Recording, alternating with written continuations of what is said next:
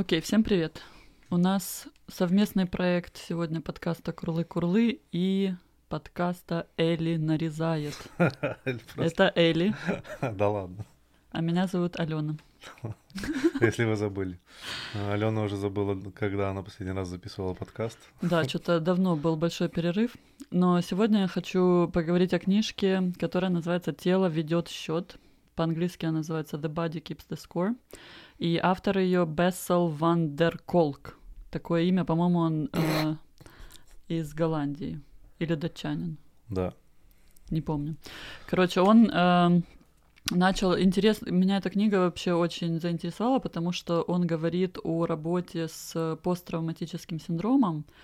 И начал он его исследовать до того, когда же этот термин появился. Ты что, вот расскажи мне, что ты представляешь себе, что такое посттравматический синдром? Кстати, вот я как раз об этом думал, что э, я просто про посттравматический синдром знаю понаслышке, то есть по каким-нибудь фильмам, э, особенно про войну, еще что-нибудь, и просто от людей. То есть я никогда, в принципе, об этом не читал. Э, или там просто как бы в культуре кто-то ссылается, ну, вот этого чувака, наверное, посттравматический синдром. Ну, я представляю себе, что случилась какая-то травма, какая-то трагедия конкретно. То есть именно я думаю о том, что было какое-то происшествие. Uh, наверное, единичное, больше всего единичное, наверное, да. То есть, например, человек может попасть в аварию, да, и у него после аварии с машиной случается как бы моральное переживание того, что с ним случилось, потом, то есть, ну, как бы со временем. То есть со временем его мозг начинает по чуть-чуть разбирать то, что с ним случилось. Мне вот так вот кажется. Он переживает э, этот момент э, цикле. Ну, особенно если фильмы там про Вьетнам, например, да, когда об этом ссылаются, то там конкретно как бы чуваку снится то, что происходило с ним во Вьетнаме, и он как бы просыпается в поту, потому как насколько это реалистично, и это как бы э, его воспоминания, а не то, что как бы больной мозг придумал. Да, то есть э, даже в этой книге, когда до того, как его э, официально признали, что это существует такая штука, в принципе, то многие врачи, собственно, этот автор начинал работать в психиатрической больнице, и многие врачи до того, как э, понимали, что такое PTSD, ну или PTSD, я не знаю, как его, э, как его правильно по-русски сокращают, но Э, я его буду называть PTSD, это посттравматический синдром. Э, они как бы думали, что человек сошел с ума, что у него, возможно, шизофрения или э, какие-то еще другие расстройства, то есть никак не могли это привязать и назвать, и Э, доктор этот, который написал книгу, он, ну, он, собственно, психиатр, и у него очень-очень большой опыт работы с разными и методиками, и как бы как это, что с этим делать. Но на тот момент он просто это называл, что их воспоминания им вредят. То есть они как бы э, в чем такой интересный момент. Травма имеет свое начало, середину и конец. Но как бы теоретически. Но получается, что за счет вот этого посттравматического синдрома конца в какой-то мере нет. То есть человек может переживать эту травму снова и снова. И вот то, что ты про войну говоришь, это часто выражается в том, что люди эм, то есть один из моментов это вот э, когда триггерится эта травма, то есть есть какой-то триггер, например, ты стоишь на улице, спокойно себе пьешь кофе, разговариваешь с другом, и тут проезжает машина скорой помощи или пожарка, и, ну, сирены, собственно, ты слышишь, и ты просто автоматически не понимаешь, что происходит, вообще у тебя тело просто кидается на пол, и ты закрываешь голову руками. Mm-hmm. То есть ты как бы, как будто бы от э, воен, ну, там, от бомбежки начинаешь прятаться, или какой-то переживаешь просто как эм, ну, просто человек весь сжимается и совершенно не, неадекватно реагирует на происходящее. Ему кажется, что э, его жизнь абсолютно в опасности. У него вот этот включается синдром э, fight or flight, то есть э, бей или беги. И э, может быть, это, это может проявляться в том, что он там побьет какого-то человека, который совершенно не имел в виду атаковать его или еще что-то, а просто потому что у него триггер какой-то сработал. У, вот. меня, у меня, кстати, вопрос как бы по этому поводу. То есть, э, насколько я помню, эта книга, она изначально написана в каком-то там 80-х, э, да? Книга, я не знаю, когда написана, Ну, но... или вот конкретно Нет, когда- по-моему, он уже там говорит, э, на что-то приводит примеры на 2013 год. То есть, но он сам начал этим заниматься где-то... Он рассказывает, что происходило в психиатрии в 60-х, 70-х, 80-х. То есть он уже, по-моему, в 60-х уже он принимал участие во всем этом процессе, или он там Мгм. был молодой профессионал.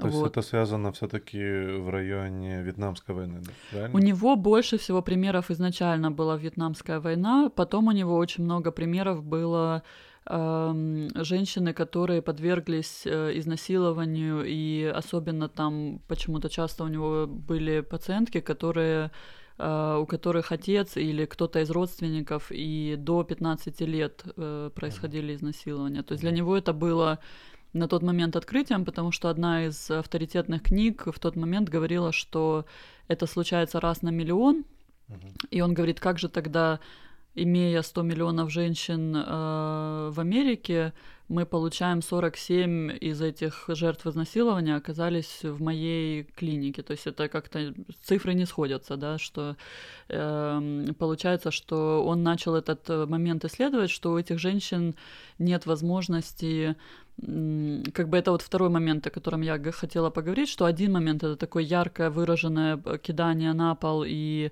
какой-то э, резкий ответ тела после каких-то военных э, событий, там человек видел, как убили его друга, там или какие-то такие серьезные э, страшные переживания. А второй момент, например, если говорить о жертвах изнасилования, это, ну или даже не только об этом, любой PTSD, что он выражается в депрессии и в э, алкоголизме, и там, ну, другие э, какие-то, как они называются, привя- не привязанности, а эм, зависимости, да, то есть зависимость от алкоголя, зависимость от какого-то вида наркотиков, там опиоиды или еще что-то, и что человек как бы какие-то вещи понимает рациональным способом, но в остальном он очень как бы не живет, вот. То есть он как будто бы немножко умер, и какая-то часть его, и это то, что он э, в книге очень много приводится примеров людей, с которыми он разговаривал, и один из, например, эм, моментов, которые люди говорили, что э, вместе с вот этим событием умерла какая-то живая часть меня. Вот. И, собственно, его исследования дальше э, о том, то есть как, он впервые задался этим вопросом, когда он увидел, что есть такой паттерн, да, шаблон, в котором люди как будто бы прожили уже травму, но как будто бы травма еще до сих пор в них живет и выражается вот в этих депрессиях, алкоголизмах или том, что они бьют своих детей, даже это тоже как последствие травмы. Подожди, то есть я просто ты как бы забежала сразу же на, мне кажется, на второй этап. То есть Да. книжка разбита на два, на две главных части, правильно? То есть первое это его изначальное исследование в районе э, военных действий, да, а второе это как бы конкретно, можно сказать, цивильный PTSD, правильно? Ну, и да, и нет, потому что мне кажется, что это просто... У него были пациенты одновременно э, разные. То есть просто это как бы он провел параллели эти, что э, именно то, что человек сейчас не может функционировать нормально, оно похоже связано с его воспоминаниями, которые произошли, может быть, 20 лет назад. Мгм. Вот в чем, что я хотела сказать Мгм.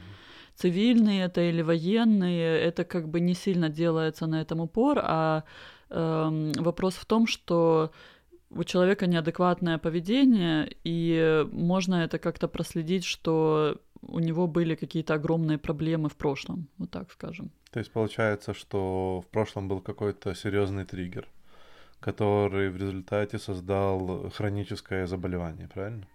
Да. Расстройство. И более того, э, это заболевание и расстройство, оно не просто плод какого-то чьего-то воображения, а его можно увидеть на сканировании мозга. То есть то, что одна из увлекательных частей, которая, в которой он принимал участие, было собственно, проведение разных научных исследований на тему того, какие волны, знаешь, этот ЭЭГ, этот э, электроэнцефалограмма или Да, как-то так. EEG она А, по-английски. EEG, окей. Вот, она как бы сканирует сигналы мозга, которые там разные альфа, бета, гамма, дельта, по-моему, волны. Но смысл, суть такая, что есть как бы какие-то там очень долго он это, если интересно, это как раз он хорошо это все описывает подробно. Но так, чтобы сократить э, длинную историю, это э, есть какие-то, условно говоря, спокойные, уверенные и счастливые состояния, или такие, ну, спокойные, скажем так. Есть э, какие-то депрессивные, такие более э, опасности, напряжения. И вот, э, ну, там я точно уже не помню разные категоризации, но суть в том, что какие-то были повторяющиеся шаблоны у тех, у кого вот это вот посттравматическое расстройство, на физическом уровне у них было видно, что у них другие волны посылает мозг. И там, соответственно, ска- сканирование мозга показывало тоже результаты, что у них как будто бы по-другому на физическом уровне работает мозг. Вот что мне интересно тоже было. Вот. И то есть... эм, э, То у меня как бы ну, просто много вопросов на самом Давай. деле. Я не знаю, как бы, когда тут прыгнуть. Э, давай, мне- прыгай сейчас. Хорошо.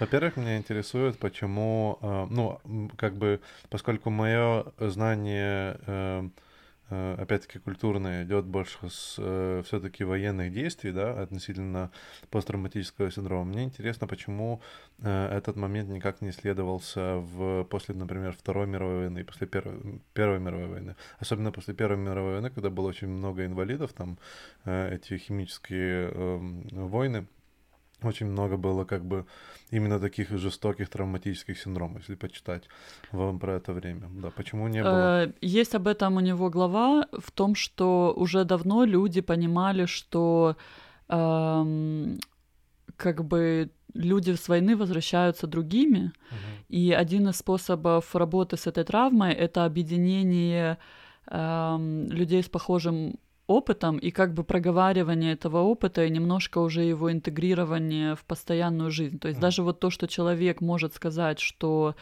я очень трав... ну, как не травмирован, я очень переживаю по поводу того, что я увидел, как взорвалась голова моего лучшего друга, с которым особенно во время войны формируются очень плотные связи с э, твоим там батальоном или с кем-то там вместе Да, сослуживцами. да, со служивцами. И это как бы очень-очень травмирующий опыт.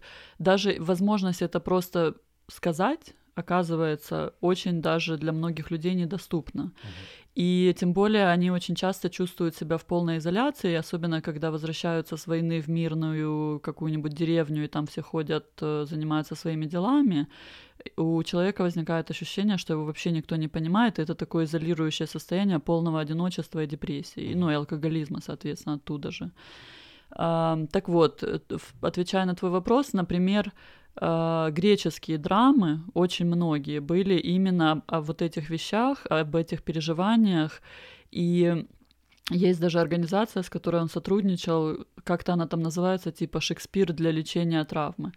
И все, э, одна из ее задач, то, что они делают, это они общаются с трудными подростками, которые выросли в семьях, в которых их там избивают или непредсказуемо, когда накормят или еще что-то. И они, ну, очень часто ведут э, насиль, ну, как они э, нас- через насилие выражают свои эмоции и так далее. Поэтому э, даже то, что им дают язык, которым говорить о том, что они видели и что они переживают внутри, и разыгрывание этого в мирных обстоятельствах, оно уже им помогает как бы ну, понять, что эта травма, это что-то, может быть, где-то, во-первых, то, что разделяют другие люди, которые хотя бы написали это, да, и э, понятно, что это существует в мире. И, во-вторых, как-то от нее абстрагироваться и не думать, что это полная и незаменимая часть твоей жизни, и эм, что вся жизнь такая. То есть это очень часто то, что люди, которые вышли из э, семьи, в которых папа был очень э, грубый, там, избивал маму и так далее, они очень часто могут сказать, я думал, что все семьи такие. Мгм. Или наоборот, что и только моя семья такая ужасная, и никто меня не поймет, и никто, у всех у остальных просто сплошные шарики-фонарики, а у меня только вот такой вот ужасный отец. Да, в этом плане, мне кажется, очень круто объясняет, особенно про вот этот как бы, э, не то чтобы сказать, ни, нижний слой, потому нижний слой общества, да, как бы вот людей, которых не получилось в семье, мягко говоря, э, хорошо описывается в Tribal Leadership Мгм. или лидере, э, ли- э, Лидеры лидерство племя, племя. да. То есть вот там отлично как бы вот это первый уровень вот э, племени, это вот именно такая как бы волк ест волка, как бы подход. И, соответственно, люди, которые вырастают в таком в такой среде, они сами порождают ту же среду. То есть это как бы такой замкнутый цикл. Эм, Момент, который мне еще очень, э, наверное, э, был интересен с того, что ты рассказал, это в том, что я реально вижу, что, ну или э, то, как ты это э, прочитала, или то, как он выкладывает, что он, эм, потому как у меня в голове как бы цивильное и военное, это все-таки такие, как бы война, это все-таки необычное состояние человека. А он, мне кажется, э, как минимум с твоих слов, пробует это все объединить в один из способов э, переживания серьезных травм, травм психики, правильно? То есть как бы он, он говорит как бы с одной стороны про военную часть, или как военные переживают, или как военные группы э, с этим э, совладают, а потом переходит, э, или как минимум ты переходишь быстро на то, что то, как это происходит в обществе, например, с неблагополучными семьями, да? То есть есть Ну, прямая параллель. смотри, эм, как бы дело в том, что где ты проводишь эту грань? То есть вот э, те, те случаи, которые, кстати, я хотела это тоже такое сделать эм, Ну, война, предупреждение по поводу этой книги, очень-очень жесткач в плане того, что примеры, которые он приводит, то есть, например, э, женщина едет с, э, со своей дочкой в машине, Мгм. И что-то там она пытается ее заставить пристегнуть ремень или что-то такое, и как-то она там это все отвлекается, и в этот момент, э, откуда ни возьмись, в, в нее въезжает машина в правую дверь, убивает дочку насмерть. Мгм. И там чуть ли не еще в то же время она теряет ребенка, которым она беременна. Мгм. Вот, то есть не война, но травма такая, что, может быть, некоторые военные, которым э, там, ну, ко- которые увидели что-нибудь такое, даже если их товарищ погиб, может быть, они это как-то легче переживают. То есть, как человек переживает и како- какая степень этого происходит, это все, ну, с одной стороны, достаточно индивидуально, с другой стороны, э, боль и огромное такое разочарование, ну и очень плохой поворот событий в жизни, Мгм. Он одинаково, ну, как не одинаково, он достаточно болезненен, и мозг вырабатывает, ре- реагирует на эту боль похожими способами, в том смысле, что выстраивается какой-то вокруг всего этого защитный э, барьер, Мгм. который не только защищает, но и вредит А, человеку. Просто мне кажется, что, ну, то, э, если, извини, просто я как бы натурально стараюсь это как- как-то категоризировать, как бы даже если, например, взять, просто убрать термины, то мне кажется, что относительно там войны или всяких военных конфликтов у тебя э, есть какая-то location, да, то есть какое-то место, где это происходит, и какой-то период времени, когда- который это происходит. Например, это очень сильно, мне кажется, отличается, ну, потому что ты с этого места уезжаешь, да. А, э, например, если это, если это э, семейный конфликт, да, то есть в семье- семейный, как бы, э, не знаю, семейное изнасилование, да, то, те- то это среда, с которой ты не убегаешь. Это как бы, это среда, в которой ты остаешься и, ну, длительное время. Ну, И вот просто как бы, ну, я, проб- я пробую в этом плане разложить разности какие-то, чтобы понять, как именно э, оно проявляется для всех этих групп.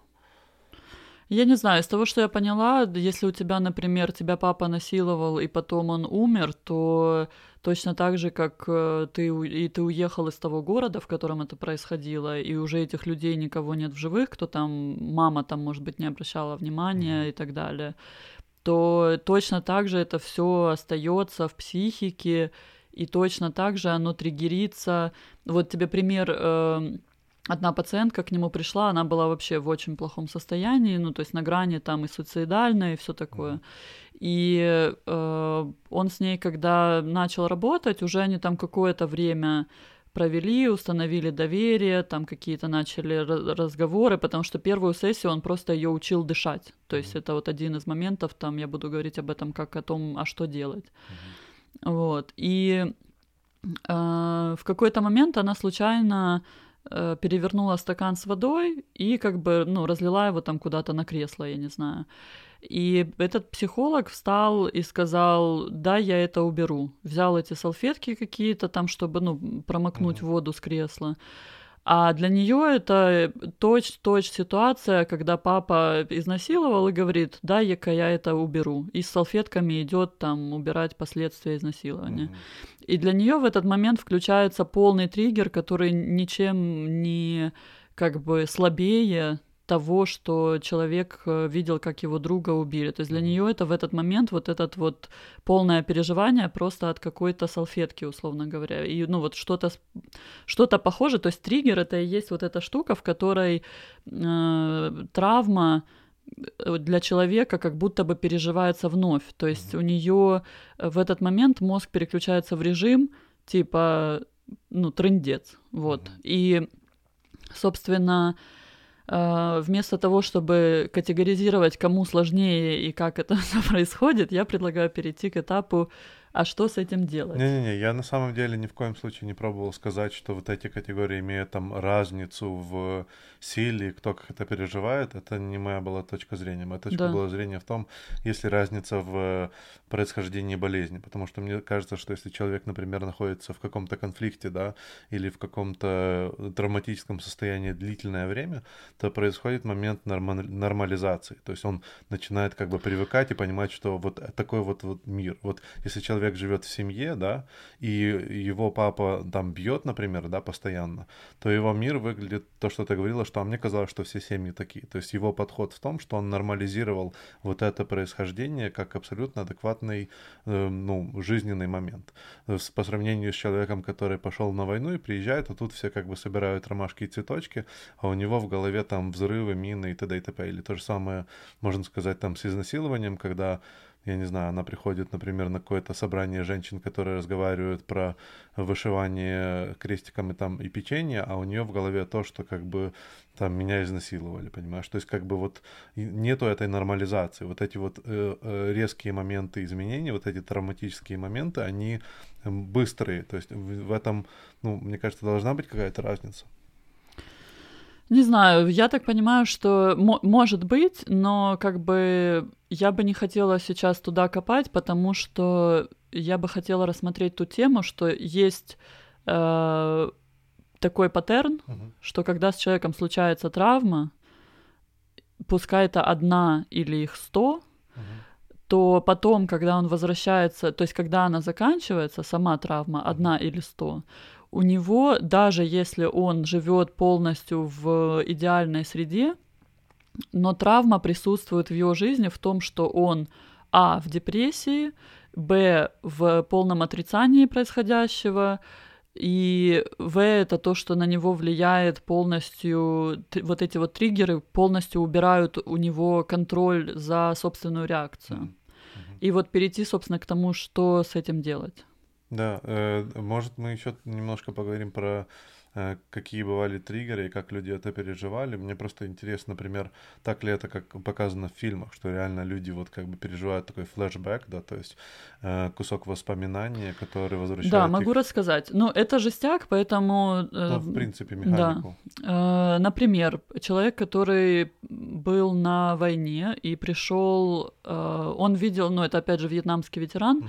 он видел кучу детей, которые после взрыва, у них там ну, условно говоря, нет лица, и, но еще они живы. Вот да. такого плана ужас, и крики, и так далее. И когда у него родился сын, э, его, он был там почему-то остался с ребенком один, а жена ушла на работу.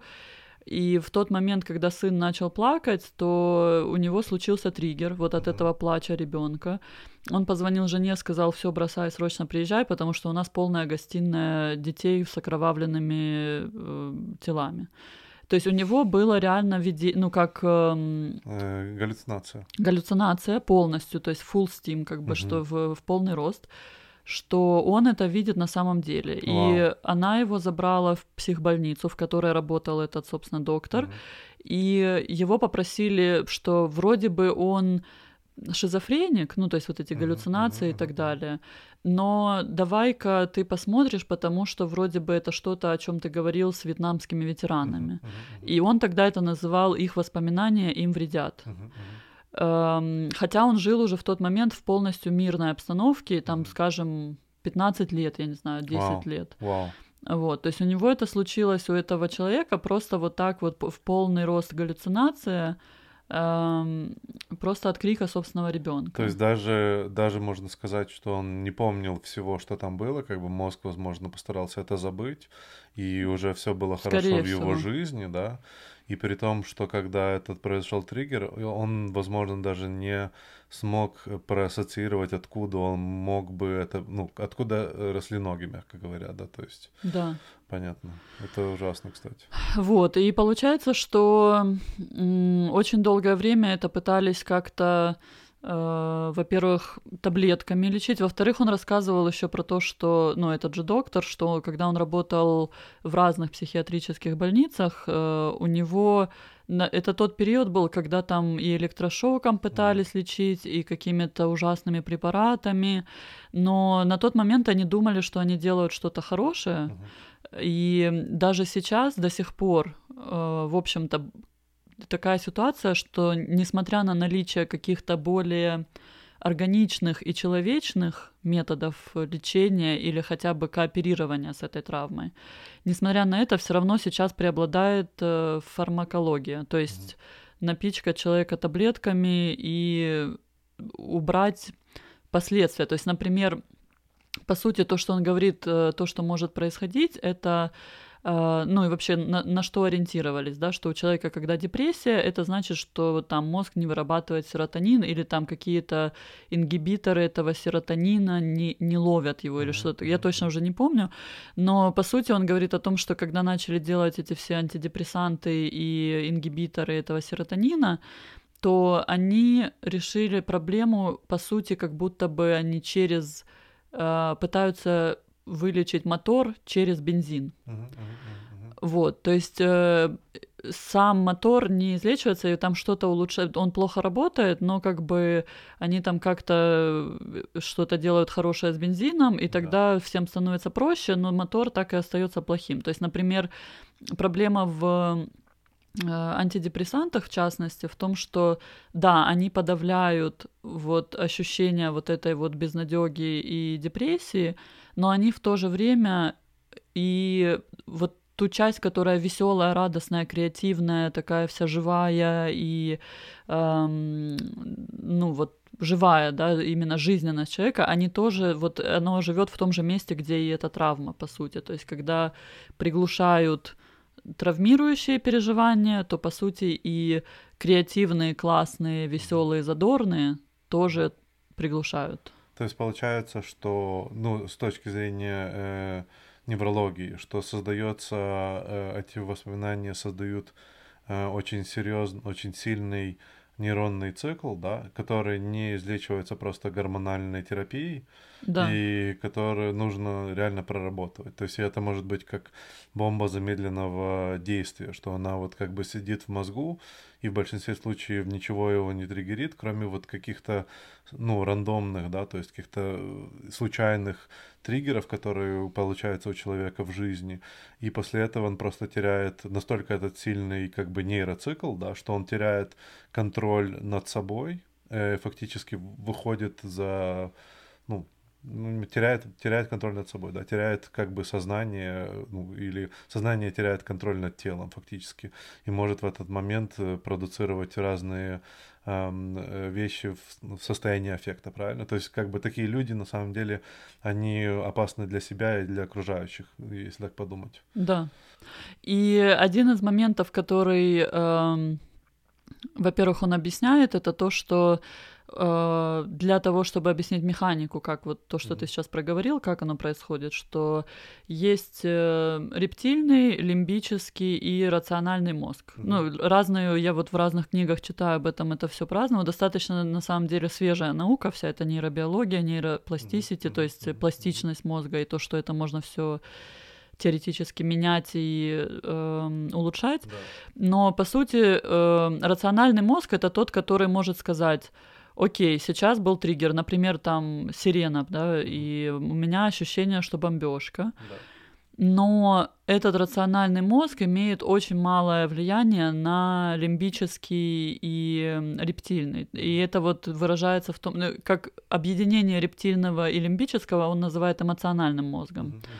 И это, например, выражается в том, что э, вот эти все реакции организма, там, бей, беги и так далее, они настолько э, внутри и как, как бы безусловные, ты не успеваешь их рациональным мозгом отследить. Mm-hmm. Что, например, когда ты едешь в машине и такой там ла-ла-ла, слушаешь музычку, ничего не замечаешь, и тут твое тело делает какие-то движения и реагирует на опасность до того, как ты понял, что какой-то с какого-то грузовика упала шина и эм, тебе очень срочно надо, ну, она несется тебе вот так да, вот да, в да, этот. Да, да. Это э, были исследования, кстати, относительно, особенно э, наш как бы рептилоидный мозг, да, он умеет реагировать, например, на змей. У нас как бы э, генетически выработалась э, возможность отклоняться от того, что нападает змея. Они делали э, вот как-то э, AGG, то, что ты говорила, да? Да, и смотрели, как, э, как работает мозг, и с- сравнивали с тем, как движутся глаза, потому что глаза движутся сознательно. И, соответственно, они видели, что человек реагирует, человеческое тело реагирует до того, как движутся глаза.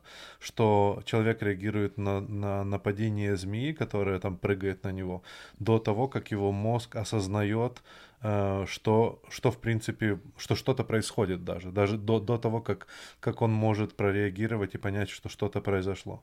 Фактически оно происходит на том же уровне, да? Да, то есть это, по сути, змея — это опасность, и э, реакция на нее, даже если это на самом деле была не змея, а что-то очень похожее на змею, и ты mm-hmm. отскочил уже там быстро. Точно так же и сирены, которые скорая помощь, до того, как ты понял, что это скорая помощь, а не враги атакуют, ты уже лежишь на полу с закрытыми руками, и сердце бешено бьется, и mm-hmm. ты весь вспотел, и почти уже кричишь от ужаса. Mm-hmm. То есть эм, еще одна книга, которая на меня произвела огромное впечатление, это я ее советую прочитать э, всем, кто там пр- проходит через какие-то сложные времена. Ну и вообще, если у вас есть проблемы с оптимизмом в жизни, она называется Выбор. Это ее написала доктор Идит Эва Эгер. Я ее как раз прочитала перед вот этой книгой, которая про э, тело ведет счет. Э, Собственно, там у нее как раз она очень подробно расписывает свой посттравматический синдром. Она выжила Холокост и потом переехала в Америку и жила прекрасной жизнью. Ее дети даже не знали о том, что она выжил, пережила такой ужас в своей жизни. Mm-hmm. И в какой-то момент, когда ее ребенок нашел Um, то ли в, в учебнике по истории, то ли еще где-то э, там фотографии этих um, очень худых людей, ну, практически скелетов, которые вышли из uh, концлагерей. И он показал это родителям, типа, а что это вообще такое? И ее вот этот вот посттравматический синдром накрыл так, что она убежала в ванну, закрылась, вообще не могла ничего говорить, она только плакала и плакала, и вся как бы, ну, неконтролируемая. Хотя э, Вскоре после этого она открыла для себя разные там психотерапии, книгу Виктора Франкла, который тоже выжил э, после Холокоста и сделал как бы какой-то осмысленные шаги после того, ну, как бы интегрировал этот опыт в свою жизнь. Mm-hmm. И в 90 лет она там дает кучу лекций там военным, как справляться с посттравматическим синдромом и так далее.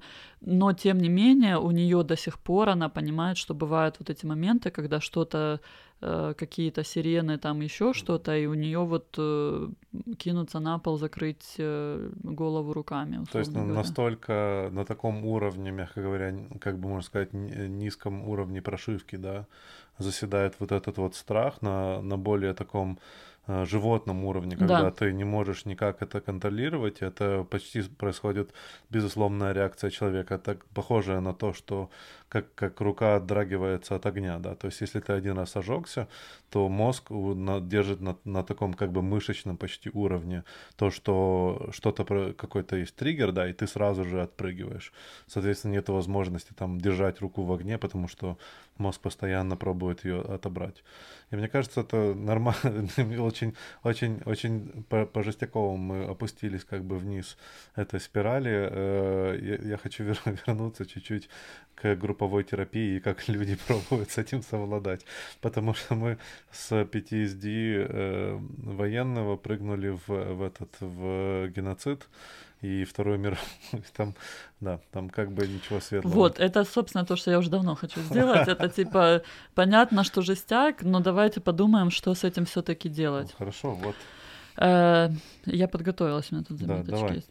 Да, значит, что делать? Э, Во-первых, э, есть как бы несколько способов, но так, чтобы в целом сказать, э, обобщить, это его подход этого доктора, который, собственно, книга называется «Тело ведет счет», это интеграция работы тела, ума и души. Нет. ну, короче, э, это, в общем-то, работа с собственным телом и сознанием. Мгм. Вот так вот. Это объединение. То есть он говорит о том, что пытались таблетками, это были многообещающие результаты, было хорошо, но на долгом промежутке времени оказывалось, что очень серьезные побочные эффекты, да, Мгм. если чисто таблетками. Пытались психотерапией, тоже, в принципе, какие-то вещи становятся легче, но иногда психотерапия и если ты только и делаешь, что говоришь об этом, то это тоже не помогает э, полностью. Это только для некоторых даже это в какой-то мере ретравматизация, то есть ты как будто бы снова Закрепляет. переживаешь. Получается, закрепляет те же циклы, если их Да. постоянно пере, ну, э, тормошить, да? Тормошить, да. Вот. И поэтому э, как бы он там дальше, у него несколько глав, если это кому-то интересно, вот надо читать книгу, мы все-таки не расскажем за сегодня, но я расскажу так то, что я успела прослушать из этой 20-часовой книги. А, Значит, э, первое это то, что они начали замечать очень хорошие результаты с йогой. То есть они привели учителя, который делал именно комплексную йогу. Это не, та йога, которая чисто гимнастика, там типа, ну, это тоже уже помогает, но эм, огромный, души, да? огромный фокус на дыхание и медитацию. То есть и души тоже. Да, по сути. Ну, как бы, как, смотря кто как это называет. Эм, Дыхание, например, в чем его, то есть там э, с разных точек зрения и цигун э, интегрирует дыхание, и есть сейчас даже огромные такие сообщества, которые делают дыхательные практики онлайн, эм, ну и, и вживую, и не онлайн, просто это называется дыхательная терапия. Ну и йога, часть ее, огромная часть ее должна быть именно дыханием. Почему дыхание? Потому что один из приколов дыхания в том, что он, с одной стороны, полностью автоматический процесс, Мгм. так же как там переваривание еды или эм, я не знаю, что там, кровь у тебя, там сердце гоняет кровь, это не то, что ты можешь сказать сердцу, типа, а давай-ка ты сейчас три минутки не погоняешь, посмотрим, что будет. Вот, или там желудку можешь так сказать. Ну, некоторые разговаривают со своим желудком, но по сути дыхание это то, что ты очень быстро можешь увидеть эффект, и ты можешь управлять этим автоматическим процессом. То есть это единственное место, в котором ты как бы разговариваешь с телом, типа, а давай попробуем подышать медленнее, быстрее, и ты начинаешь сознательно управлять бессознательным процессом. Вот в Мгм. этом его как бы основная фишка этого дыхания. Да. И, соответственно, они делали разные дыхательные практики. И, например, когда вот он их очень часто применяет, даже когда человек приходит полностью вот безбашенный, можно так сказать, да, у него там очень плохое, тяжелое эмоциональное состояние, он с ними начинает так, давайте дышать, и причем ему кто-то показал там из цигун практику дыхания, то есть он просто там поднимал, опускал руки, то есть на вдохе поднимаем, на выдохе опускаем. И прикольно было, кстати, пока я слушала эту книжку, я там тоже э, пробовала там разные дыхательные эти. Действительно, ну, они делали очень много и разных замерений, там ритм сердца, ритм вот этих ЭЭГ, то есть эти волны мозга действительно помогают. То есть ты как бы начинаешь э, по-другому э, воспринимать то, что сейчас в данный момент происходит. Это как бы момент то, что тело расслабляется, немножечко успокаивается, и ты можешь более трезво мыслить. Ну и вообще я же часто делаю медитацию, это как бы да. в медитации основной из, э, ну очень часто это самый большой фокус на дыхании. То есть ты его начинаешь где-то, как можно уже попробовать, это попробуйте понять, где вы чувствуете дыхание больше всего, кто-то это чувствует там в носу, холодный воздух там выходит, заходит, ну, то есть заходит более прохладный, выходит более теплый. Кто-то чувствует в груди, кто-то чувствует в животе, кто-то в горле, кто-то звук дыхания. То есть находишь одну какую-то точку, которую ты точно чувствуешь, что ты точно можешь на ней фокусироваться. Можно там руки положить на грудь и на живот. И дышишь, просто вот осознаешь вдох, паузу, то есть окончание вдоха ты так-так закончил вдох, выдох и паузу между выдохом и вдохом. В чем еще прикол? Как бы любые негативные переживания или там вот эти вот посттравматические моменты, они где-то в прошлом и по сути в мозгу у тебя происходят.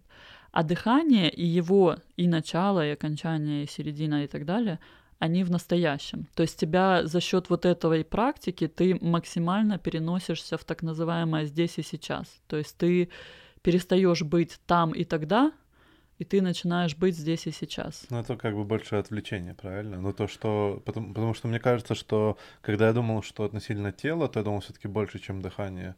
Если мы... Нет? Просто... Дыхание очень... То есть это то, что я хотела сказать, что если мы говорим о разных практиках типа йоги или там тот же самый массаж или еще что-то, что мы воздействуем в этот момент на мышцы, и это очень важно.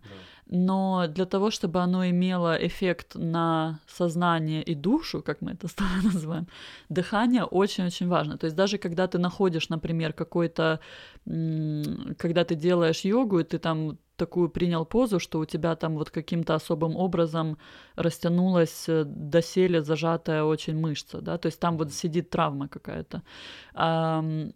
Я, кстати, сейчас маленькое отступление сделала, когда недавно ходила на массаж, и мне там чувак начал массировать именно какую-то вот такую очень болезненную точку. Я говорю, ой, аж прям, ну, вот какое-то такое эмоциональное состояние поднимается, а он говорит, у меня тут очень много клиентов приходят и делают эмоциональный релиз. То есть я так понимаю, там рыдает каждый второй. Вот. Ну и я помню, кстати, когда я только-только начинала вообще заниматься телом, там типа в 23 года там или в 25 я пошла впервые на йогу, и там была э, тоже в этой йога-группе была очень классная массажист. И я прям приходила к ней, у меня вот что-то такое тут сидело в плечах и э, шея, там верхняя часть спины. Когда она мне делала массаж, у меня прям аж какие-то ну вот рыки какие-то вы, выдавались, потому что я не знаю, как это назвать, но я говорю, это очень все странно. Она говорит, ничего, ничего, это нормально, давай типа проживай, отпускай и продышивай это все, потому что э, тело ведет счет. То есть там вот эти все штуки, кроме того, что оно в мозгу отражается, какие-то зажатые травмированные части, какие-то очень негативные переживания по поводу чего-то ты очень расстроился, там э, умер близкий человек или что-то случилось э, очень страшное для тебя в твоей жизни. Может быть, оно сейчас объективно ты на это смотришь такой, да, ничего такого и не было, все уже пережил, но на самом деле оно где-то засело, его нужно признать, иметь возможность об этом спокойно поговорить без э, убегания от этого и проработать, наверное, эту часть, эту мышцу тела, в которой эта штука застряла, и она, ты ее носишь с собой постоянно. А, подожди, вот я, просто, я просто попробую тут как бы это все связать э, в целый клубок. Давай. Э, получается, ну, то, то, как я это понимаю, то, что эм, как бы есть триггеры, да, какие-то происшествия, какие-то конкретные травмы, которые откладываются, можно сказать, прямо на спинном мозге, да, то есть конкретно они откладываются не в сознании, но в сознании тоже откладываются, мы сознательно понимаем, что случилась херня, это тоже нужно проработать, но это как бы, мягко говоря, такой поверхностный слой. Есть как бы такой более глубокий нижний уровневый слой, как прошивка, да, как, э, знаете, операционная система, который э, не только, э, которому нельзя достучаться просто какими-то препаратами или просто достучаться тем, что сказал, ну, что ты переживаешь, все будет хорошо, или там просто поговори об этом. Оно так не работает. То есть оно уже просело как бы на том уровне, на котором человек сознательно не может, э, как бы, мягко говоря, этим управлять. И тут я вижу два момента, про которых ты сказал так, так чтобы подвести. Первый — это контролирование дыхания. Дыхание — это тоже безусловный процесс. То есть это процесс, который происходит, наверное, на том же уровне операционной системы, нижнем уровне. И, соответственно, возможность как бы вырабатывать инструмент управления вот этим, э, ну, просто дыханием, даже то, что управление, а э, просто даже инструмент э, как бы наблюдение за вот этим э, происшествием дает тебе возможность как бы наблюдать за операционной системой или за нижним уровнем. И больше как бы тем самым открывает контроль, наверное, к тем же болезненным воспоминаниям, которые остались на том уровне. Это как бы первый момент. То есть ты как бы учишься новому скиллу, который не то что, ну, э, который тело на самом деле в другие, наверное, тренировки не настолько очевидно, потому что большинство вещей, э, которые делает тело, ты делаешь полусознательно, да, то есть они не полностью самостоятельные. Вот дыхание, там, сердцебиение, и т.п., они абсолютно самостоятельные процессы. Э, и второй момент, который я услышал, это то, что Возможно, поскольку, и тут я полностью ухожу в фантастику, да, возможно, поскольку это откладывается на вот этом операционном уровне, на уровне как бы спинного мозга то, э, ну, поскольку это все-таки нейропути, да, как бы какие-то нейроциклы, то они, возможно, находят, откладываются в какой-то области каких-то, ну, то, тех же нервов, отвечающихся за, за какой-то конкретный мышц или какой-то момент тела. И когда ты проработаешь физически вот этот вот момент тела, ты не физически, а как бы на нейронном уровне массажируешь, ну, или стимулируешь ту область, помогая тем самым достучаться до вот этой, до вот этого как бы цикла, который как бы у тебя тебя там как э, это бомба замедленного движения, да, то есть ты, то есть это, это как бы на физи, физическом, физио, на нейро, нейро, нейрологическом уровне ты находишь гимнастику, которая помогает тебе как-то найти вот эту область, в которой, в которой это отложилось, и попробовать что-то с ней сделать, да, то есть как-то ее ну, открыть, э, разобраться, разработать и т.д. и т.п. Правильно? Да, ты, по сути, говоришь теми же словами, в которыми э, он объяснил этот механизм, э, то есть у тебя это, как ты говоришь, операционка или какие-то способности.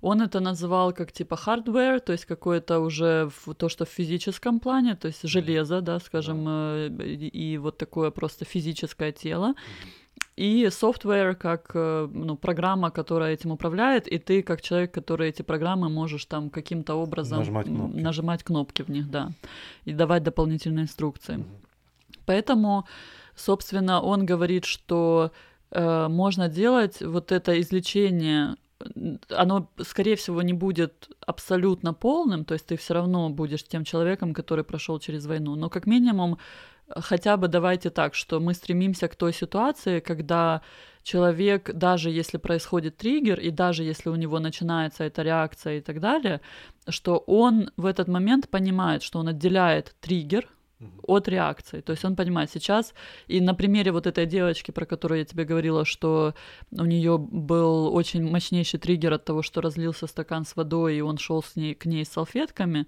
когда это случилось первый раз, у нее был полный как бы blackout, то есть она вообще потеряла себя, она как бы не могла ничего сказать. Состояние аффекта. Да, полностью состояние аффекта и полного, так сказать, психоза там, или как это можно назвать.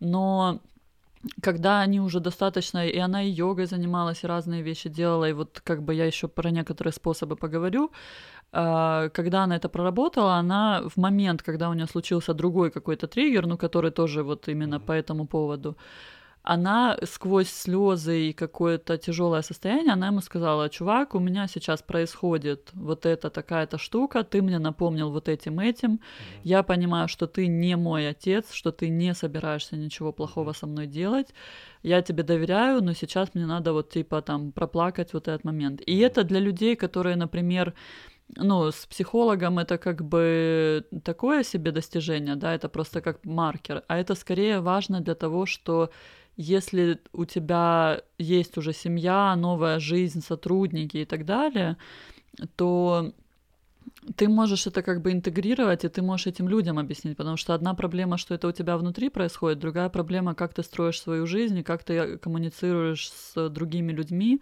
которые вообще не понимают, а что ты сейчас начал орать и кидаться табуреткой, и типа, что Но с этим всем делать. То есть тебе, тебе хочется иметь хоть какой-то контроль, возможность это объяснить э, окружающим, чтобы просто тебя не назвали там психованной дурой и ушли от тебя. Ну, ушли это еще в лучшем случае, а в худшем то, что происходило вот как раз, когда этот дядька этим всем занимался, mm-hmm. то он рассказывал, что, например, были женщины, которые, ну, им там прописали этот электрошок по утрам.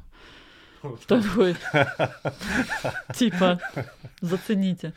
Вот, и э, как, в какой-то момент он там, ну, он с ними взаимодействовал и что-то им там помогал, просто чуть ли, я не знаю, там приносил им какие-то таблетки, иногда он с ними разговаривал, и когда кто-то из них ему рассказывал о том, а что на самом деле происходило и почему они такие замученные, ну, там какие-то детские травмы рассказывали, то многие из них говорили ему, Спасибо тебе, э, чувак, я вот хорошо с тобой поговорила, мне даже, может быть, надо поговорить с доктором, может, мне завтра и не надо электрошок, потому что я себя гораздо лучше чувствую. Но он говорит, это не, не было э, ее выбором, поэтому он с той работы он очень быстро ушел, потому что он не мог вот этого переносить, насколько это жестокий, жестокое обращение было а, с людьми. Я хочу тут дисклеймер сделать Давай. чуть-чуть. Я просто недавно смотрел историю электрошокера, как бы абсолютно варварская фигня, и народ ее использовал, а типа э, кинем ядерную бомбу, посмотрим, что там. Э, сейчас в современной медицине электрошокер э, очень используется на значительно меньше, меньше стимуляции, то есть они имеют более четкий контроль и используются, кстати, очень успешно для лечения шизофрении. То есть как бы э, в этом плане наука прошла просто так за последних 20 лет, так чтобы вы не переживали. Нейро, нейросайенс, как это сказать, нейронаука, да. наука нейробиология. нейробиологии, как бы мозга, ну просто э, прошла полную революцию. То есть то, что мы знали 20 лет назад, не совпадает ни с чем, что это как как 20 лет назад можно сказать кто-то а, вам бы принес э, iPhone, который выпустили буквально недавно. То есть ну, абсолютно разные понимания, что возможного.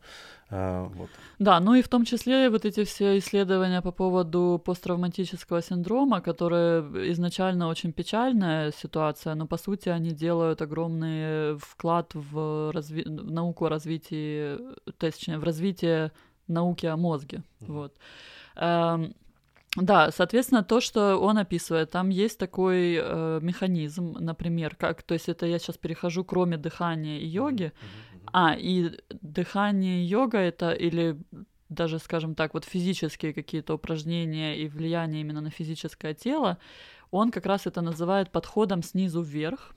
То есть это больше, вот как ты говоришь, от э, операционки, да, или от железа, которое более такое физическое, ты начинаешь действовать на э, боль, на сознание, да, то есть ты там, возможно, то, что ты промассировал какую-то мышцу или прорастянул ее в йоге и вообще пообщался со своим телом, прислушался к тому, что в нем происходит, какие состояния.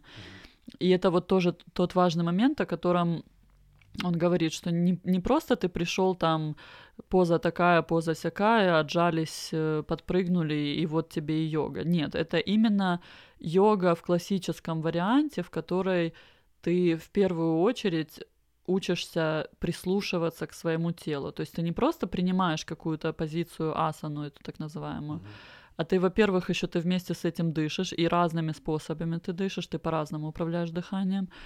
И, во-вторых, во время того, как ты заходишь в эту асану, ты должен прислушиваться к ощущениям в теле, что у тебя, где тебе тянет, где тебе, наоборот, там расслабленная мышца. И от этого уже начинается взаимодействие именно на вот этом вот уровне сознание с телом вместе работают. Угу. Вот. Точно так же цигун, по сути, там же они работают с энергией и тоже там какие-то разные позы принимают и там куда-то гоняют эту энергию туда-сюда. Мне очень нравится цигун. Цигун очень помогает, кстати, для суглобов, очень советую. Суставов. Для растяжки, для суставов, для, для растяжки мышц просто песня. Да, то есть это вот как бы больше такое воздействие получается снизу вверх, потом сверху вниз. Это, ну, то есть от сознания, от реакции и от этого рационального мозга. Это, по сути, терапия, э, общение в группах с друзьями, или, ну, не с друзьями, а с теми, кто пох- пережил похожие вещи. Потом они там делали... Э, разное вот то, что я говорила, театр э, Шекспира, то есть то, что они через проговаривание, через проживание вот этих вот вещей, э, эмоцион... ну, э, придание этим эмоциям словесности какой-то и их осознание, это тоже помогает через, получается, сверху вниз, то есть через сознание к вот этому вот ощущению замкнутого тела. Ну, а дыхание это, наверное, где-то посередине, я бы так сказала, то есть между тем, что сознание бессознательное то есть сознательные и бессознательные процессы. Вот, но еще я хотела поговорить о тех разных вещах, которые он эм, упоминает. То есть, ну, он на самом деле достаточно много всего перепробовал и прошел разными способами. И мне это, кстати, очень понравилось в том смысле, что он не упирает на одну единственную какую-то, э, один единственный подход, как панацея, а он рассказывает об очень многих, и многие из них, например, получили какую-то огромные вообще классные результаты в определенных ситуациях, но в других ситуациях, там, на более таком регулярном научном подходе, они, может быть, не обязательно срабатывают. Uh-huh. Например, меня вот после этой книги очень заинтересовало, и я даже хочу попробовать э, арендовать это оборудование. Это называется нейрофидбэк. Единственное, я... Вот эти лампочки? Эм... Ну, по сути, что, как он описал, что происходило? Он пришел к женщине одной в ее там студию, в которой она, она занимается этим нейрофидбэком.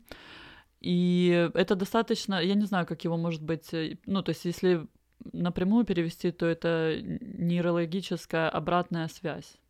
Но так я буду называть нейрофидбэк. Я не нашла быстрый перевод в этом в словаре, что это такое. Ну, новое понятие еще.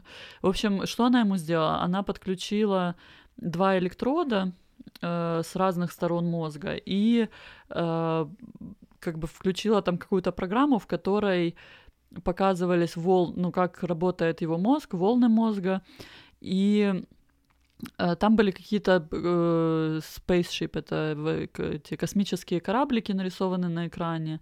И если у него получалось достичь такого вот правильной этой волны, типа там между альфа, бета и гамма, да, этими волнами, там как-то успокоиться, сфокусироваться. Баланс, да. да, такой типа баланс, гармоничное состояние можем это назвать. То есть если у него да, это да. получалось, то его кораблик этот космический обгонял другие корабли. То есть у него была как бы вот, вот обратная связь в том, что у него а, позитивная реакция на правильную э, работу мозга. То, есть то он, что он тренировал как бы вот этот вот э, вот эту прошивку, то есть как мышцы да, фактически как он мышцы. тренировал, ну похоже на дыхание в принципе. То есть да. он ему давали возможность с помощью вот или э, э, стимуляции мозга напрямую уже управлять какими-то ну как бы э, да, вот мне кажется, это этот вот как раз момент, просто так, чтобы я пробовал объяснить, что есть вот это необъяснимое, да, или как бы несказанное, вот это бессознательное, бессознательное да, и мы, и мы его видим как на границе нашего сознания, то есть мы его чувствуем, то есть он все-таки как-то мог на это управлять, правильно, потому что это э, даже при том, что это бессознательное. Да, вот э, это у меня остался вопрос, э, это надо как бы еще детальнее изучить этот предмет. Я не очень поняла, было ли это только, что у него считывались сигналы мозга, и показывались на экране, и он так, и вот фидбэк, ну, то есть обратная связь в том, что он видит этот условный кораблик, или там любые другие какие-то плюшки, да, что у тебя там... Игра э, Да, как игра такая получается. Либо все таки там вот этот э, сам аппарат какие-то микроволны тоже посылает и помогает э, стабилизировать их. Вот я этого не очень мне поняла кажется, по это, описанию. Э, мне кажется, что это не очень возможно. Проблема с э, посланием э, волн назад в том, что наш э, череп нереально крутой в экранировании таких вещей, поэтому установка должна была бы быть чуть похуже, побольше, давай так. Я не думаю, что можно такое заказать. Она, ну вот есть как бы в прокат это дают. Короче, это вообще штука. Она показывала очень-очень-очень хорошие результаты. И научные стадии показывали, ну, исследования научные, именно официальные, там, плацебо, не плацебо, вот эти вот все вещи точнее не плацебо, там это я сейчас путаю с э, химическими препаратами, неважно, что это все э, показывало нереально классные результаты, но он говорит, что э, возможно такое есть э, у него подозрение, что просто влияние фармакологической индустрии на то, что типа, а лучше съешь таблеточку и регулярно ее ешь,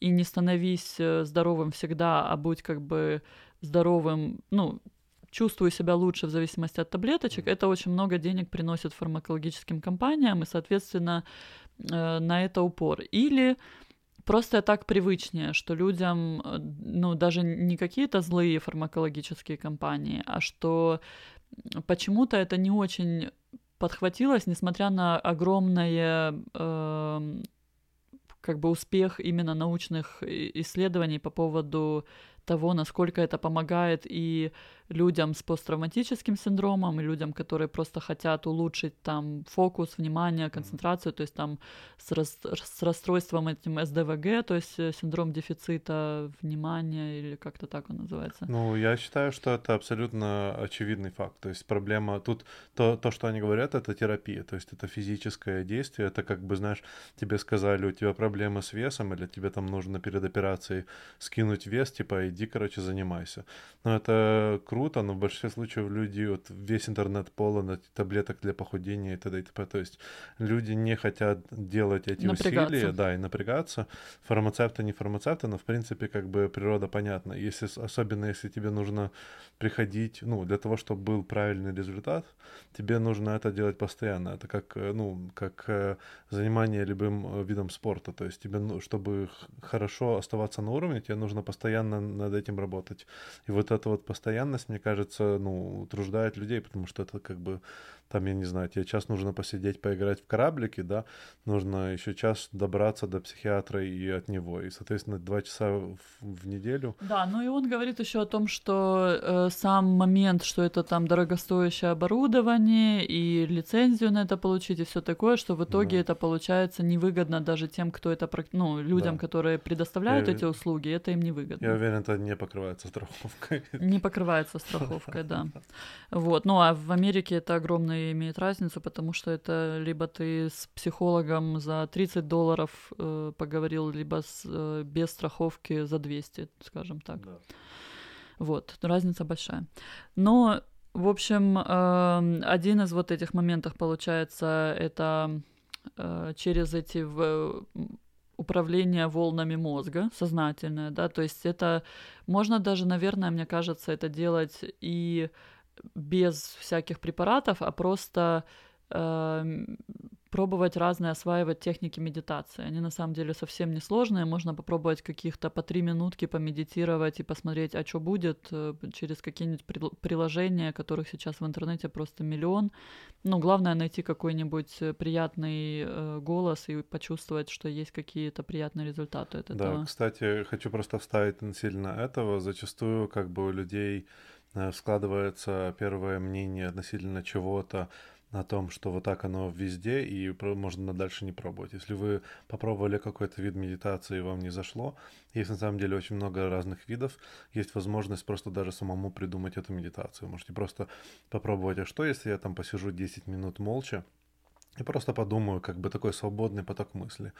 Э, то есть, ну, есть разные способы. Не обязательно, как бы, если вы скачали какой-то application, вам кто-то с друзей, например, там закинул, вот это обязательно ты должен, оно обязательно работает. Оно может работать для этого человека, не работать для вас.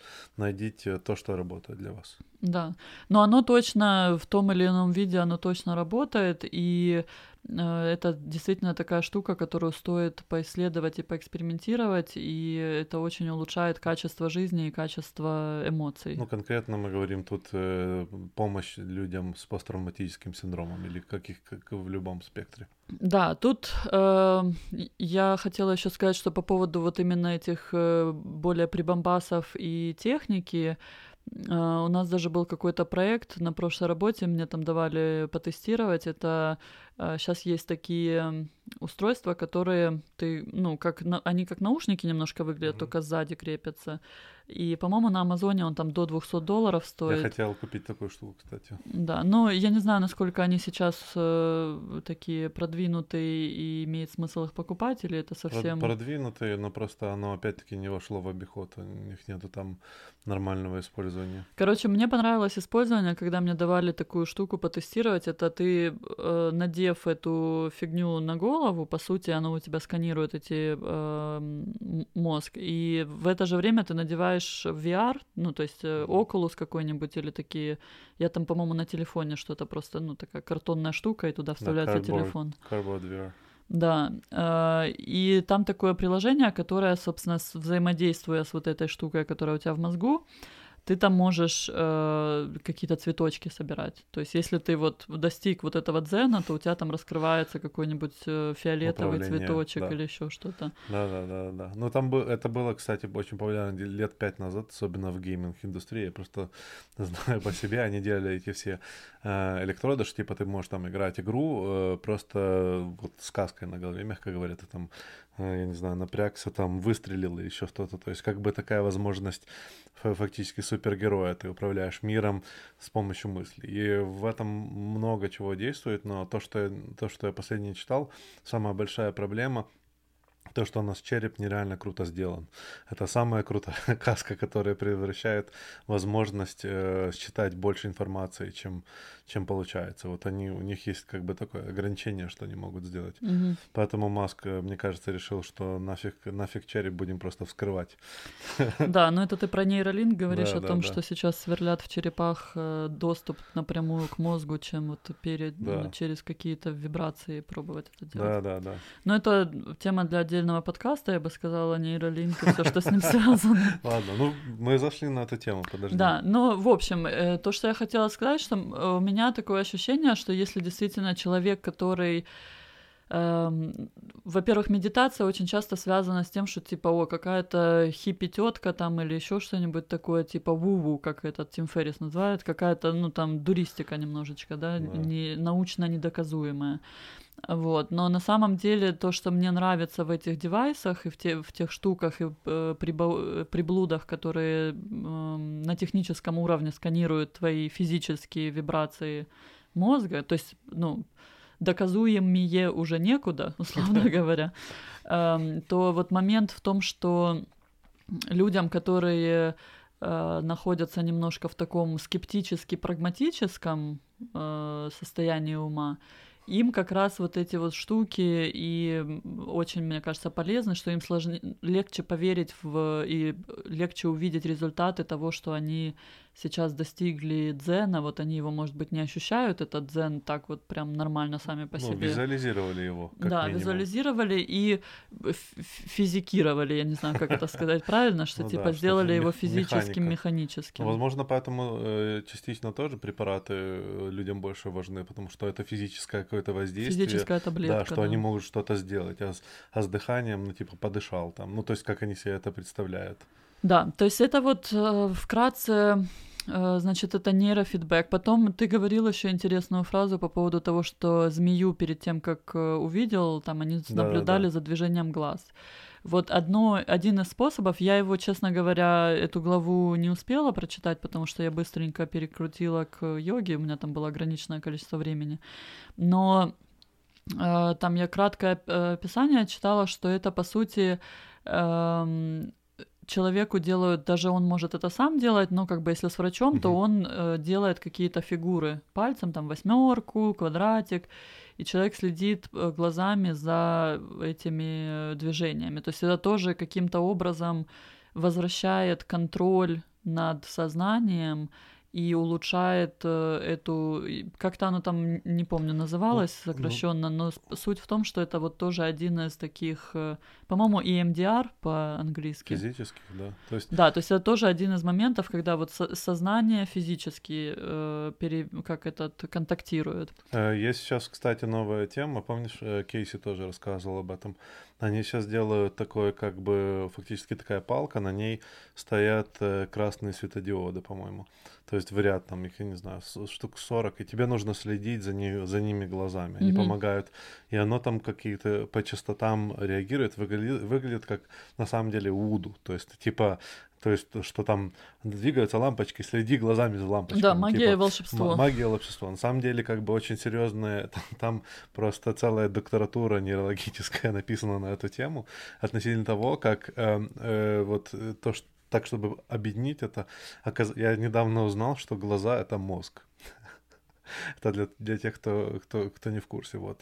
А, и фактически получается, что они стимулируют нужные группы нейронов помогают успокоить мозг и ввести в похожее состояние, как медитативное. То есть людей, которым тяжело э, по каким-то причинам там медитировать, им создают такое состояние с помощью вот этих лампочек. Это не, э, э, это, это не гипноз, но это похожее, похожее действие, то есть с помощью как бы внешних э, стимуляторов, внешних каких-то сигналов э, вводится мозг в определенное состояние и помогает ему э, как бы разработать мышцы, то есть это как бы разработок мышц э, с помощью лампочек.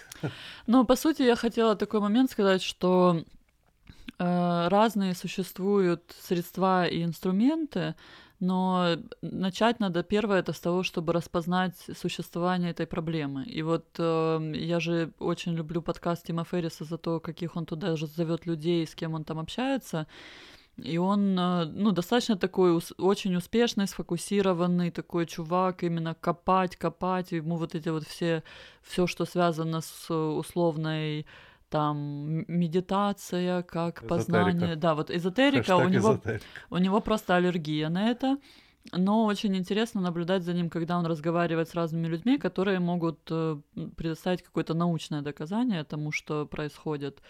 И вот его понимание того, что э, с этим можно работать, что-то делать, и частично это делается через вот такие вот типа магические в кавычках вещи, э, что у него часто друзья, и он сам, в общем-то, такой подход. Ну, на, наверное, очень у многих людей есть похожая такая ситуация, что окей, у тебя есть подозрение, что, наверное, вот то, что мама тебя постоянно била тапком по голове, когда ты там брал стакан молока, и сейчас у тебя с молоком что-то не очень приятное воспоминание, Э, что ты как бы понимаешь, что-то там где-то собака порылась, но или какие-то у тебя реакции, или какая-то полудепрессивное состояние, или еще что-то.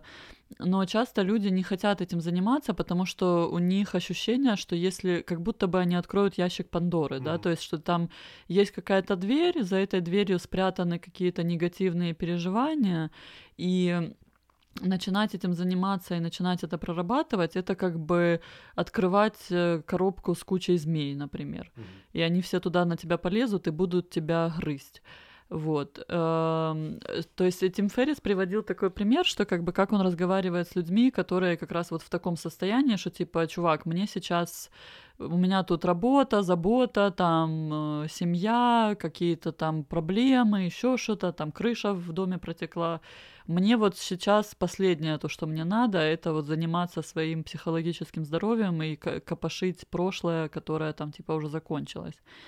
Вот, и он им объясняет, что нет, э, дорогой друг, это прошлое не закончилось, оно влияет, эти, то, что ты закрыл эту дверь, и то, что ты туда не заглядываешь, это не значит, что ты с этим разобрался. Оно на тебя на ежесекундную часть твоей жизни, оно влияет, и оно никуда не денется, пока ты с этим не поработаешь каким угодно способом, либо вот то, что я говорила, снизу вверх, сверху вниз, от тела, от психологии, ну, желательно, конечно же, комплексным подходом, но, по сути, держать эту дверь на замке, это не значит, что ты решаешь проблему. Ты ее носишь с собой постоянно. Ну, получается, э, на самом деле такие вещи, они это, э, это решение от противоположного. То есть у вас есть фактически горячая зона, или как можно сказать, там болезненный зуб, да, и, соответственно, когда вы едите, вы едите на другой части. Соответственно, получается, если у вас есть какая-то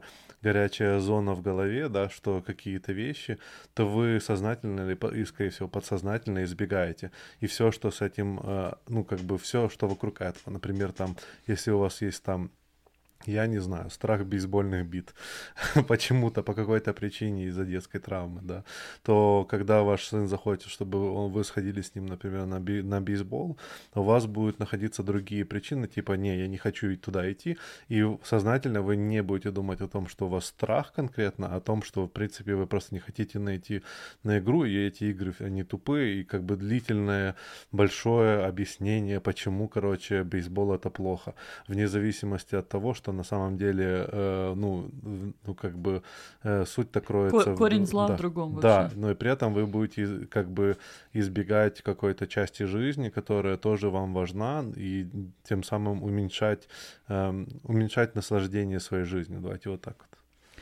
Да, мне в этом плане вспоминается фраза моей подружки, которая я рассказывала там про сложную ситуацию в своей жизни. Говорю, она говорит, ну почему, почему ты не пойдешь и не сделаешь это? Я говорю, мне страшно. Она говорит, иди на страх.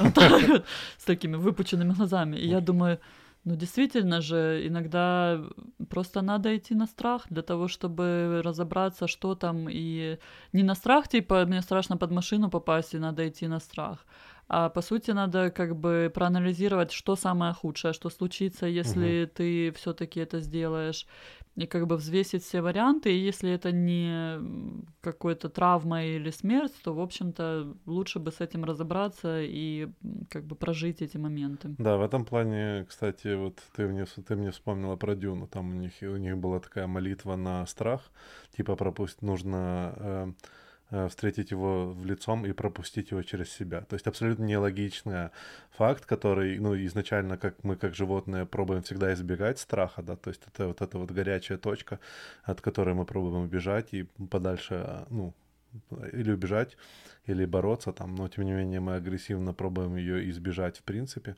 И вот э, как это пройти, это, к сожалению, э, ну, про, дать возможность э, страху пройти сквозь нас. То есть то, что она говорит, там, иди на страх, да, то есть вот именно вот эта вот идея, что ты должна его встретить лицом в лицо и посмотреть ему и понять, что именно, какой он, что, что, как он выглядит вообще. Потому что зачастую это как то, что мы говорили, эм, что страх это как э, прожектор, это фонарь, который не хочется смотреть, или как солнце, да, то есть ты постоянно прикрываешь рукой, чтобы не увидеть, что именно там. То есть ты даже не знаешь, просто даже в эту сторону не хочется смотреть.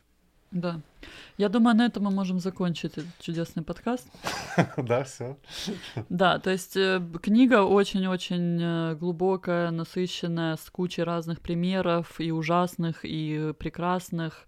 И как бы, если вы думаете о том, что хочется как-то очень сильно поднять э, качество и уровень жизни, то вот можно туда посмотреть. Потому что, несмотря на то, что ты не хочешь категоризировать, я все-таки считаю, что вот э, проявление вот этого PTSD в таком как бы, когда мы говорим там о таких очень серьезных, очень травмирующих ситуациях, это просто оно как будто бы под микроскопом ты на это смотришь. Ты на это смотришь как будто в очень э, увеличенном виде, и все очень четко просматривается.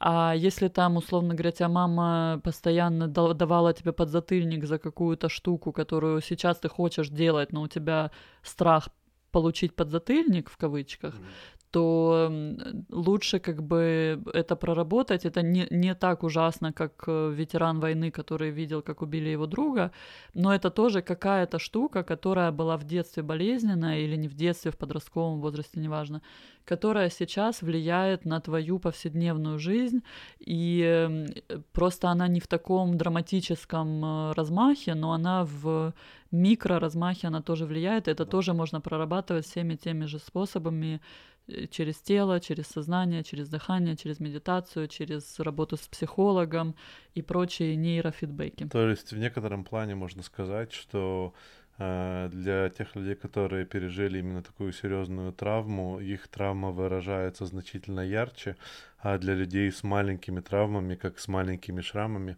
она может не выражаться достаточно визуально, создавая дискомфорт в жизни, и мы можем ее просто не замечать, но тем не менее она будет форми- формировать нашу жизнь и, как бы можно сказать, ухудшать ухудшать эту жизнь. Да, то, что Юнг называет тенью, то есть работать с тенью, выявлять, какие у тебя там подсознательные процессы идут, которые тебе мешают добиться того, ну, добиться это такое громкое слово, хотя бы просто быть э, в гармонии с собой. Да, ну так, да, это мы еще, мы еще Юнга вспомнили, можно еще Мы Фрой... всех сейчас вспомним. Сейчас Фройда вспомним. Давай заканчивать, а то это не закончится никогда. Надеюсь, вам понравилось. А, да, вот спасибо. давно не записывали. А, если у вас есть вопросы, ну, пожалуйста, пишите в комментариях, подписывайтесь на канал Курлы-Курлы. И Елена нарезает. Ты же будешь себя тоже постить? А, не факт. Всем спасибо. Все, пока. Пока.